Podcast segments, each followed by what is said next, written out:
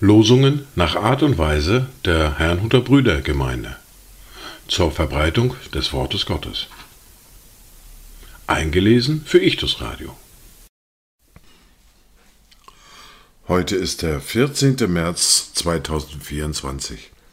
Das erste Wort für diesen vierzehnten März finden wir in der ersten Buch Chronik im Kapitel neunundzwanzig, der Vers vierzehn. Denn was bin ich und was ist mein Volk, dass wir Kraft haben sollten, in solcher Weise freiwillig zu geben? Denn von dir kommt alles und aus deiner eigenen Hand haben wir dir gegeben. Das zweite Wort für diesen vierzehnten Februar finden wir im Matthäus im Kapitel zehn, der Vers acht. Heilt Kranke, reinigt Aussätzige, weckt Tote auf, treibt Dämonen aus. Umsonst habt ihr es empfangen, umsonst gebt es. Dazu Gedanken von Klaus-Peter Merz. Wenn die Hand, die wir halten, uns selber hält und das Kleid, das wir schenken, auch uns bedeckt, dann hat Gott unter uns schon sein Haus gebaut, dann wohnt er schon in unserer Welt. Die erste Bibellese für heute finden wir im Matthäus im Kapitel sechs, die Verse sechzehn bis einundzwanzig.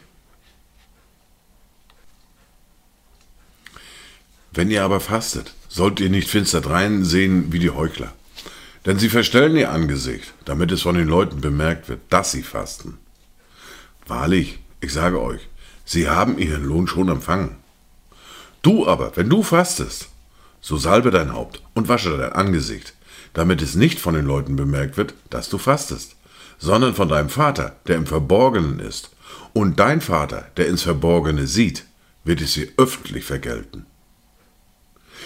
Ihr sollt euch auch nicht Schätze sammeln auf Erden, wo die Motten und der Rost sie fressen und wo die Diebe nachgraben und stehlen.